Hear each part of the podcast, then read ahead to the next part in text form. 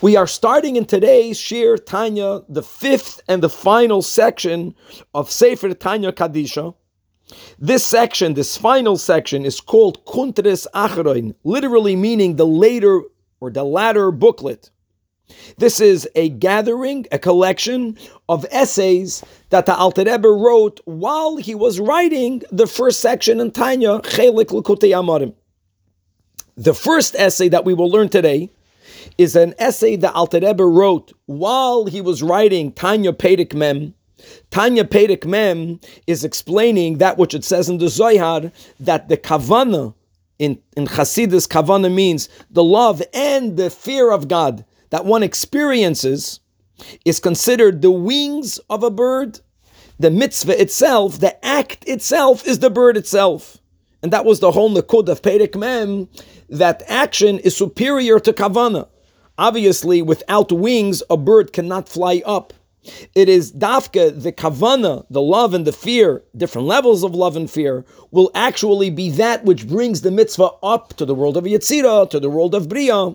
But if you only have kavana and you don't have the action itself, it's like you having the wings without a bird, then you have mamish nothing.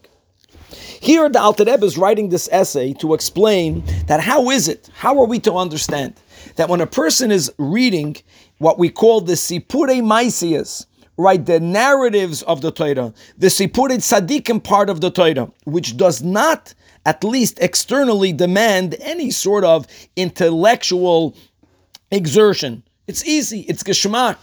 It's not intellectually challenging. How does that connect a yid with Chachma Ilah? No, it's when we are learning the part of Torah that demands a very deep concentration and we have to really use our Chabad. So then it makes sense if I am using my Chachma Bin and Das to understand, so this connects my learning to Chachma of Atzilus. But if I'm reading part of the Torah that is not stimulating, it's not demanding a effort upon my Chachma and Bina, so how is it affecting and how is it connecting me to Chachma So the Alter Rebbe begins to say that everything that we do over here has its reflection in the supernal man. In other words, there is the source of our neshama that mirrors, that shadows, that copies that which we are doing over here. So when a yid is learning Torah over here, even if the earthly man is not exerting oneself intellectually, since this will always affect that our Adam, our source of neshama, will be learning over there up, will be learning in the higher worlds. That is what binds us with Chachma Ilah. Because ultimately the source of our neshama is in Chachma Ilah. However, here's the challenge. The Alter Rebbe says if that's the case, then why is it that thinking Torah is not enough of a mitzvah. Indeed, the Alter Rebbe brings sources that shows us that even when we think Torah, this also has this effect that the source of our neshama, the Adam Ha'elyon Lamaila, will also be engaged in Torah study, and Torah is the Chachma of God. So why is it that we dafka have to speak the words of Torah? So the Alter Rebbe explains Gavaldik.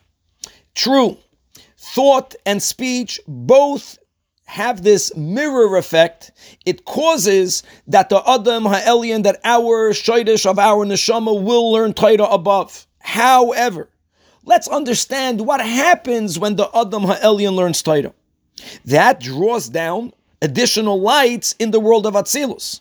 And that is great for the world of Atzilus. However, the kavana, the purpose of the entire creation, is that for there to be an additional amount of divine revelation in this physical world. That only happens when a yid does a mitzvah b'maisa. Now here we're speaking about Torah learning, so the action of Torah learning is the speech. If a yid thinks Torah, yes, it has some sort of spiritual effect. Yes, it creates more light, it brings and it reveals more light in the world of Atzilos, but that light will not come down to this world. Dafke, when a yid speaks words of Torah, this is what empowers, this is what brings about so much more light in the world of Atzilos that it breaks through downwards and it ultimately comes down into this world.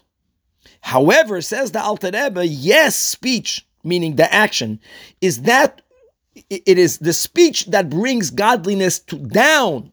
But when we are speaking about us doing something here, and our avodah here should go up, There, dafka, the thought, which is the inner part of the person, and even more so when there is kavana, when there is ava and yira, the kavana is that which brings our avoida up.